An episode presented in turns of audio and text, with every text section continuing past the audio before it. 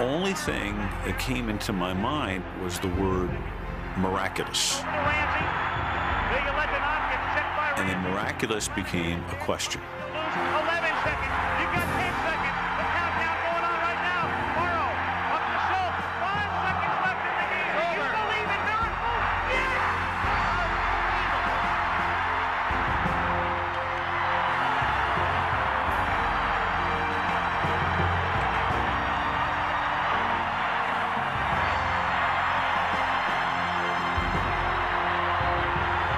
Got goosebumps, a couple of you, don't you?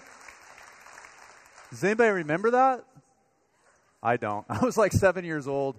Um, so, I, you know, Bill's the old guy on our staff, and so he, he uh, was like, let's do this Do you believe in miracles thing? And so he had to teach me because I, I was seven and I can't remember all. I just remember my mom saying something like, there was this cool hockey game, and you know uh, but i don't i don't actually remember any of it so for those of us who are like 43 years of age and younger we're just going to trust bill that that was a really cool thing that happened um, but hey, welcome to Ascent. If uh, again, if you're new, my name's Jim, and we're really uh, glad that you're here. We're doing a series right now that's looking at Jesus' miracles. So we're calling it "Do You Believe in Miracles?"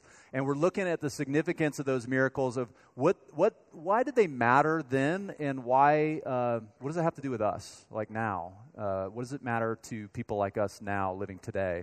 So we're gonna we're gonna dive into that today. But first, I want to tell you guys something. I was gone last week. I was up in Idaho.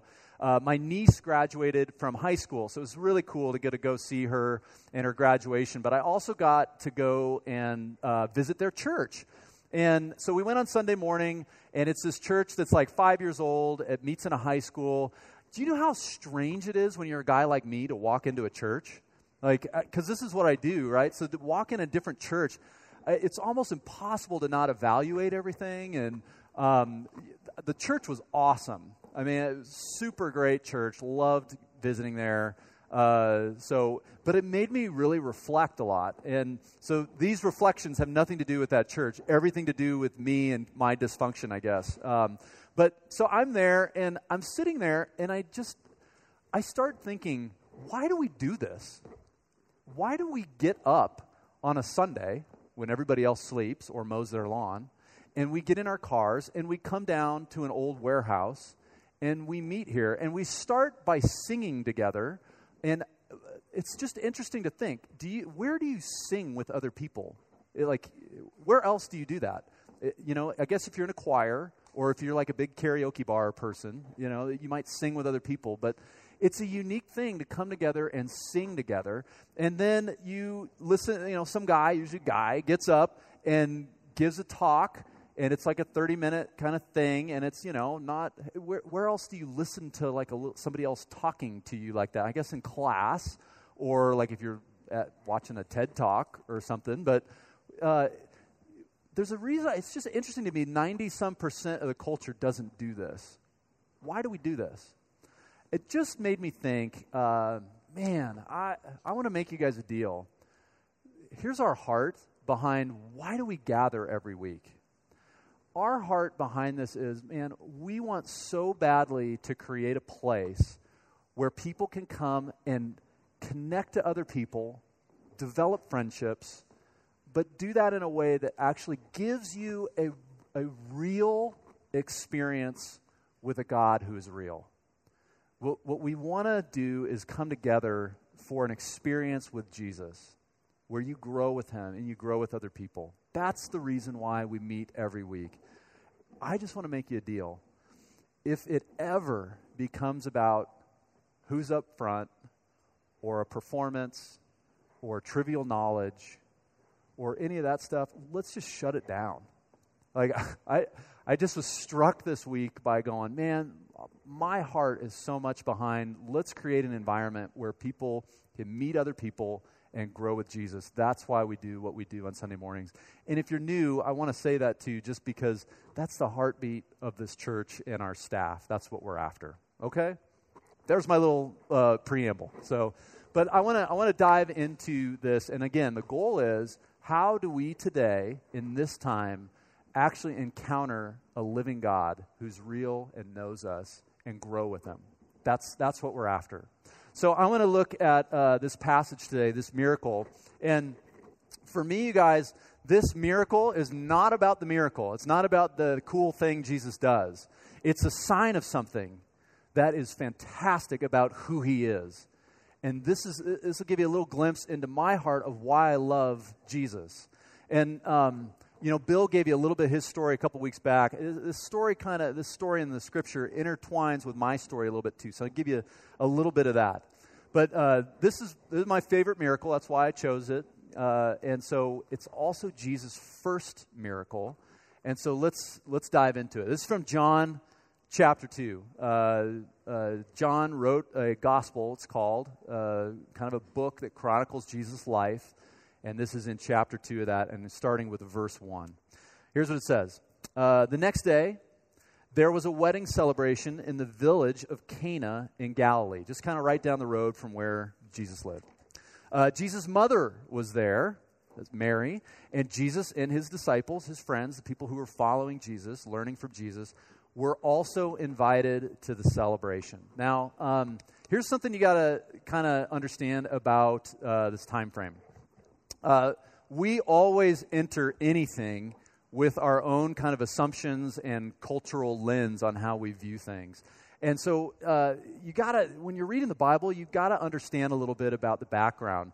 So uh, today at 5 o'clock, I'm going to a wedding at Boulder Country Club. Eh, some of you guys might remember Lizzie Clem.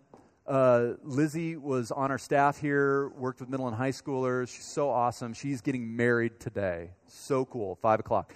Bill's doing the uh, ceremony. So if you showed up this morning and you're bummed that it wasn't Bill preaching, just crash the wedding this afternoon. You can just come and hang out, right? And hear Bill talk. So that's five o'clock, and uh, we'll show up. You know the what ceremony? How long the ceremonies last? Half an hour, forty-five minutes, something like that. And then you have to wait like three hours while they take pictures somewhere off in the back. Oh gosh, shoot me on that. like I just so and then finally you'll get to the like uh, you know time where you get to go eat and stuff. Usually what like 9 9.30 is when the music comes on and the 20 year olds start dancing? Is that when that happens? And because that's when karen and i kind of you know sneak out the back door. So we're going to spend three four five hours ish i don't know tonight at this wedding. Um, that's our image of wedding this is not what the this is not true of how weddings worked during jesus life weddings weren't three four five hours weddings were three four five days maybe a week, you showed up for a wedding, and that's a commitment, right? You're taking vacation time for a, a wedding, a long one. And so they show up. The, the, other thing about a wedding that was different then is these days, if we've got a wedding, like tonight, it'll be all about Lizzie. It'll be all about the bride. And the groom is like, not even really, is the groom even there? You know, I mean, I think you could do a wedding without the groom in our, the way it works. Like, it's all about the bride. And the poor parents, right? They got to pay for it, and everything else. So during Jesus' day, it wasn't that way. The weddings were actually about the groom. It was all about the groom. Groom paid for it. You know, some of you guys who are like parents of daughters are like, man, I wish I was born then. Uh, so that that's kind of how it worked. And the groom, the groom's standing in the culture was judged on how good the wedding went. So there's they they kind of worked on something called honor shame. You do good things in the culture, you get honor. You do bad things, you you get shame. And oh, you don't want shame. Shame's a really bad thing in this culture. And so running out of wine would be a shameful thing. And here's what it says the wine supply ran out during the festivities. I don't know, day three, day four. So Jesus' mother, love this, here's Mary. Mary comes up, saunters up to Jesus, and says to him, They have no more wine. So here, here's the interesting thing um, the world has always had a lot of viewpoints on Jesus. Some people think he's just a good guy. Some people think he's, you know, a moral teacher. Mary knew something about Jesus that at this point in time nobody else knew. Mary had had the kind of conversations and had seen the kind of things to know this is not just a normal human being. This is just not a prophet this is the chosen one. This is the Messiah. This is the Savior. In fact, this is God. God who left heaven and came to earth in the person of Jesus. Mary knows. And so, in coming to Jesus and saying, they have no more wine, she's starting to push him in a direction to say, it's time to start letting other people know what I know. Look what Jesus replies to her. This is John 2, verse 4. Uh, Dear woman, that's not our problem. Jesus replied, My time has not yet come. Was he just rude to his mom? You know, like, man, if I'm a middle school boy, I could latch onto this passage and be like, yeah, Jesus did it too, mom. You know, and like, is that what's going on here? Dear woman, is that what Jesus is saying? No. Again, culturally, you got to understand what's going on. It was very normal to address your mom as woman. In fact, Jesus does it a number of times through the scripture. In fact, Jesus, when he's on the cross, looks out and sees his mom and refers to her as dear woman. Now, unless you think he's getting like one last shot in at her before he dies, that's not what's going on. This is just a term that he's using. And in fact, the next, uh, the, the next line tells gives you an insight into the sweetness, the tenderness of the relationship between Jesus and his mom. Because look what is look what Mary does. Verse 5. But his mother told the servants, "Do whatever he tells you." It's kind of like she's like just ah, whatever, Jesus. Goes to the servants and just kind of starts working behind the scenes, you know, like moms do to kind of make things happen. And that's exactly what Mary's doing. It's, there's a, do you get the playfulness there? A little bit of tender playfulness there. Uh, verse 6. Here's what Jesus does. Standing nearby were six stone water jars. How convenient. That's perfect. Used for Jewish ceremonial washing, which is a total tangent that we won't talk about. Each could hold 20 to 30 gallons. You got six of these huge jugs that carry 20 to 30 gallons. I mean, think of your milk jug, your little milk gallon. Now let's times that by how many? 120 to 180. Let's just say 150. You've got 150 ish gallons of water. Huge amount. This is, this is significant. Jesus tells the servants, fill those with water. When the jars would be filled, he said, Now dip some out and uh, take it on over to the master of ceremonies. I love this just very subtle Jesus. So the servants followed his instructions. When the master of ceremonies, this is like the wedding planner guy, when the master of ceremonies tasted the water, that was now wine. Jesus does his first miracle. Takes water and speeds it up and turns it into wine. Not knowing where the, the master of ceremonies, not knowing where it had come from, though of course the servants knew, which, by the way, can I just say for a second? This is another reason why you've got to love Jesus. It's not the elite at the party that find out who he is, it's the servants, it's the people on the margin, it's kind of the, you know, the lowest on the social ladder. The servants know what's going on, master of ceremonies doesn't. And he calls the bridegroom over. Man, this guy just hit the jackpot and he doesn't know it. A host always serves the best wine first, says the master of ceremonies. Then, when everyone has had a little or had a lot to drink and they're tipsy, he brings out the less expensive wine. But you, my friend, you have kept the best wine until now. And uh, notice the Bible does not say the guy's like, oh, I don't know how that happened. He just, yeah, that's right. You know? I bring out the best wine last, of course, right? How, uh, how graceful. Another scene of Jesus' grace where he's not drawing attention to himself. But the servants know, and nobody else knows. I love him. And then the last little verse says this miraculous sign at Cana in Galilee was the first time Jesus revealed his glory, and his disciples who were in on it they believed in him. I love that it says uh, it's a miraculous sign. It doesn't just say uh, that Jesus did a miracle and wow, wasn't that cool? This is a sign. It's a sign of something. So, so we got to figure out the sign of what? What is this a sign toward? What do we got to know from this? Uh, I told you I want to tell you a little bit of my story with this. This, this miracle is so important to me personally, you guys. Um, I, will tell you a little bit. Like when I was um, when I was growing up as a high school kid, uh, grew up in Boulder, and um, I I would say for me, and maybe some of you can relate to this. I always kind of believed that there was a God.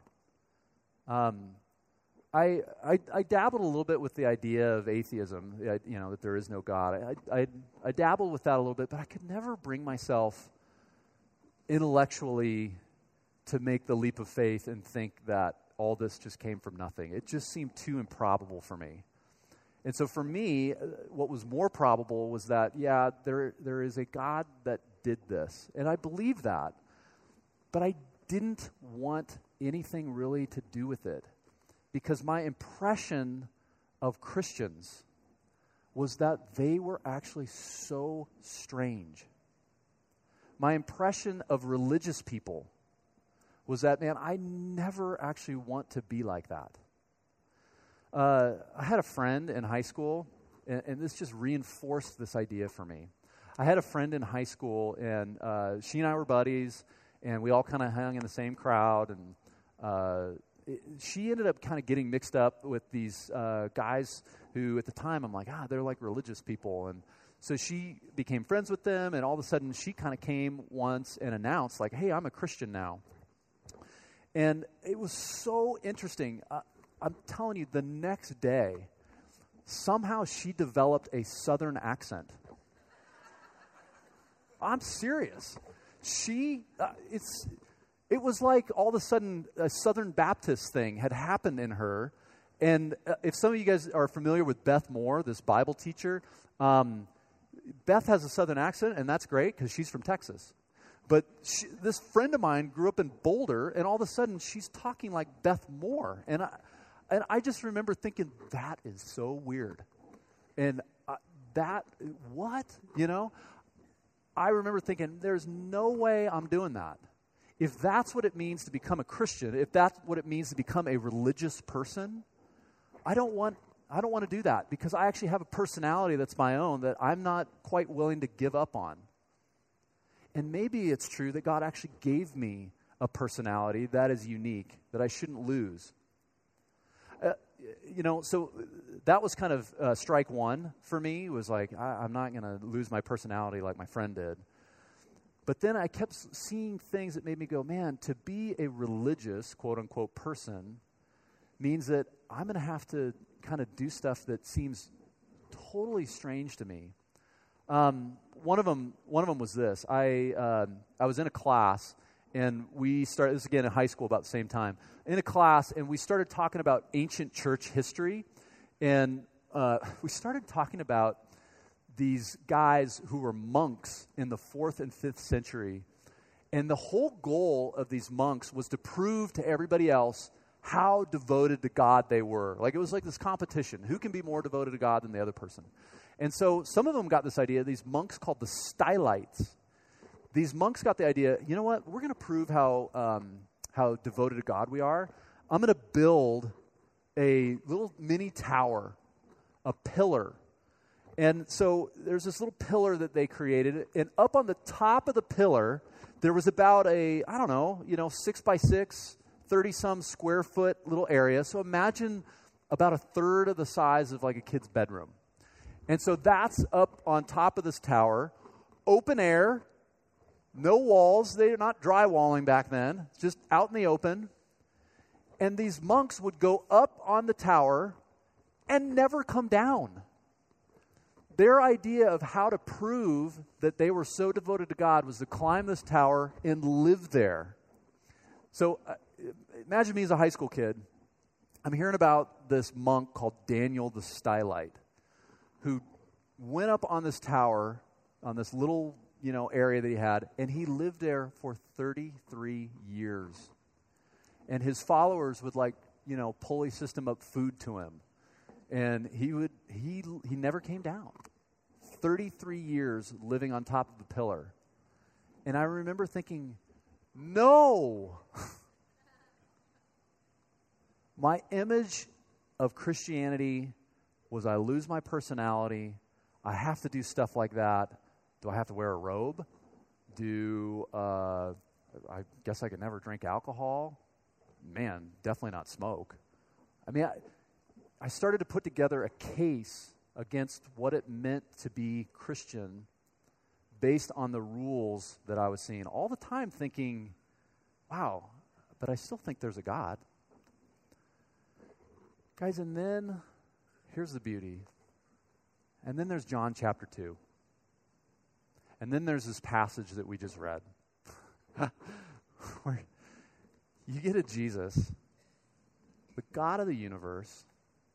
Mary had it right, who would come to earth and is doing something completely different than what these followers I was seeing doing. The God of the universe himself was living in a different way. Here you see in John chapter 2, Jesus shows up where? At a party.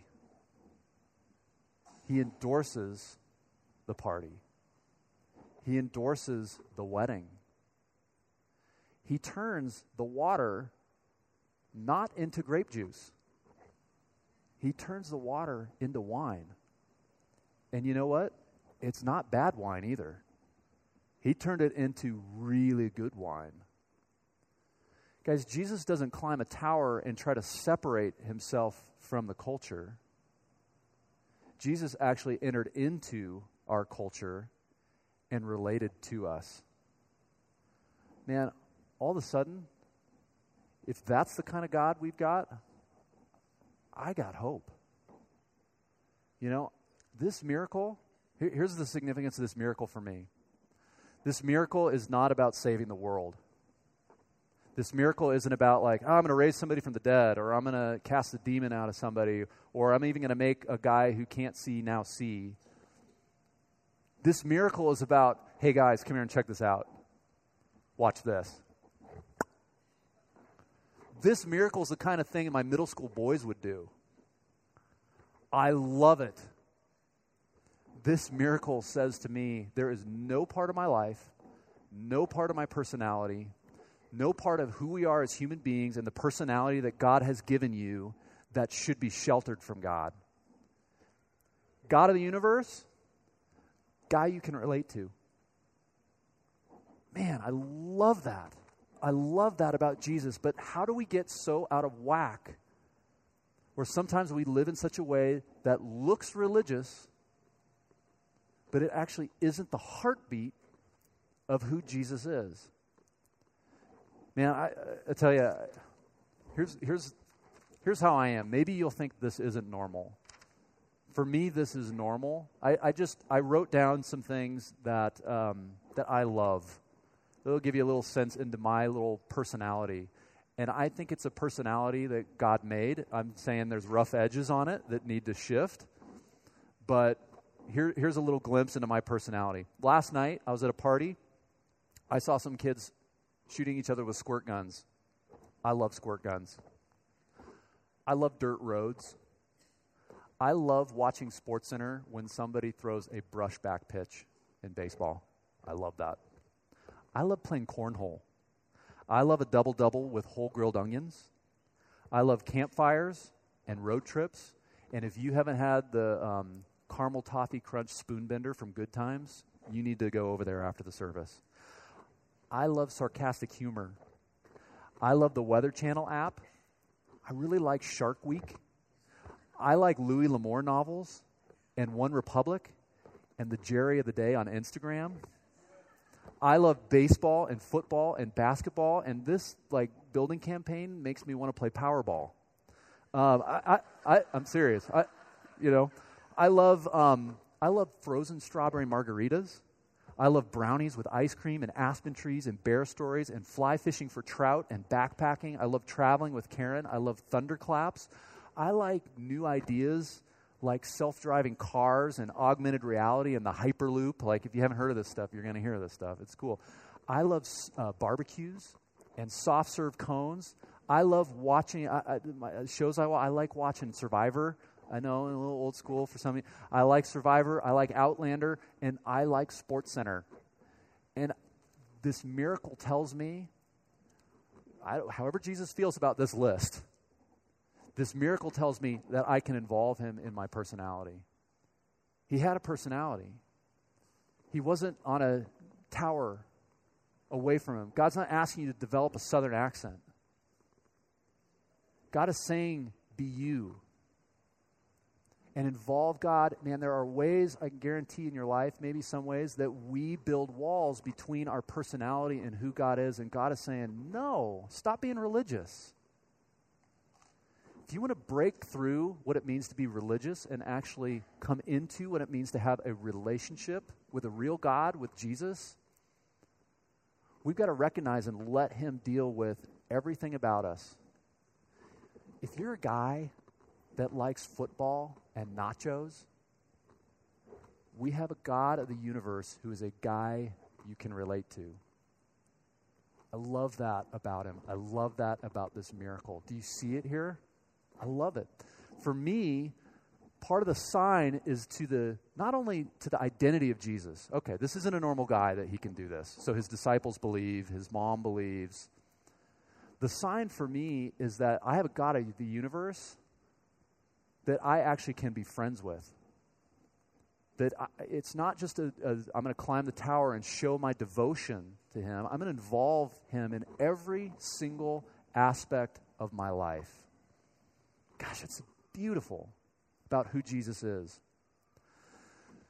Some of you guys are like, oh, yeah, of course. I've heard this before. I get it.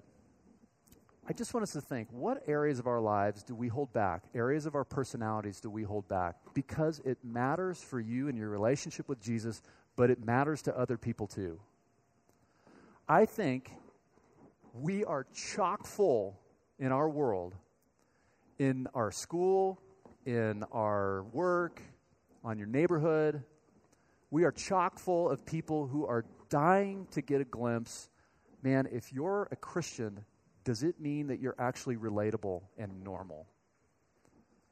One of the greatest things in the world that we can do as people following Jesus is actually be somebody that other people can relate to. I had this funny thing uh, a couple weeks ago. I was uh, came home from church. It was a Sunday, and I pulled up into my driveway. We've just kind of got a new house that we moved into, and uh, I pull in the driveway, and my neighbor comes out, and I've talked to him a couple times. He knows that I'm a pastor, and uh, he's a super cool guy. And he comes across the street, hops off his lawnmower or whatever, walks up and says, uh, "Hey, man!" Uh, and I, and, I, was wearing uh, my Nolan Arenado jersey, uh, baseball player for the Rockies. and so I pop out of my car, and he goes, "Hey, man! yeah." What you doing? I'm like, oh, I just got back from church. He's like, It's Sunday. I'm like, Yeah. You were at church. Yeah. You wore that jersey to church. Preached in it. Yeah. He goes, Really? I go, Yeah. And he turns around and walks away. and I just saw the wheels spinning of stereotypes being broken there are people around you that God has put in your life who have a stereotype of what it means to be religious. And it's been reinforced over and over again by things they see in the culture guys who climb towers and live up there. Man, you got the chance. You got the chance to show them something different. That the God of the universe is a guy who's relatable. And it can start by you being relatable. But it doesn't happen when we build those obstacles between ourselves and God. Those obstacles that we put up between our own personality and who God made us to be, thinking that God can't relate to us at all, those obstacles aren't just a matter of your own personal growth. Those obstacles will become walls for other people if they're not dealt with. They did for me. Lord, how could you use us? How could you use us to be a church that breaks those things down? You know, here's what I want to do. I, I want to just take a second, and um, I got no agenda for you today. I guess my only agenda or to do list is I want us walking out of this room with just a taste of more of a love for this Jesus than when we walked in here. And, and, and that's my hope and prayer that there'd be something that would, um, something that might shift in you around something in our lives that we go, okay, God, maybe you can relate. So I, I want to take a, a moment and just, I'm going to give you a little window of silence here. Maybe it's just a thank you. God, I'm so glad that you're like that. We could have got stuck with a different God, but we got you. Uh, maybe that's what you're going to say in just this moment of silence. Or maybe there's some area in your life where you've been holding back. Or maybe there's somebody in your life where you go, God, can I show them what it means to be a follower of you in a way that doesn't make them run for the doors? Um, so let's do that. Let, I want to pray for us and just give you a little bit of silence here, and then I'll close us. So, God, we are so grateful that you are relatable. And Lord, we, uh, we want to commit ourselves to you today. Hear us just in this little moment of silence as we talk to you uh, about whatever this has brought up in our hearts.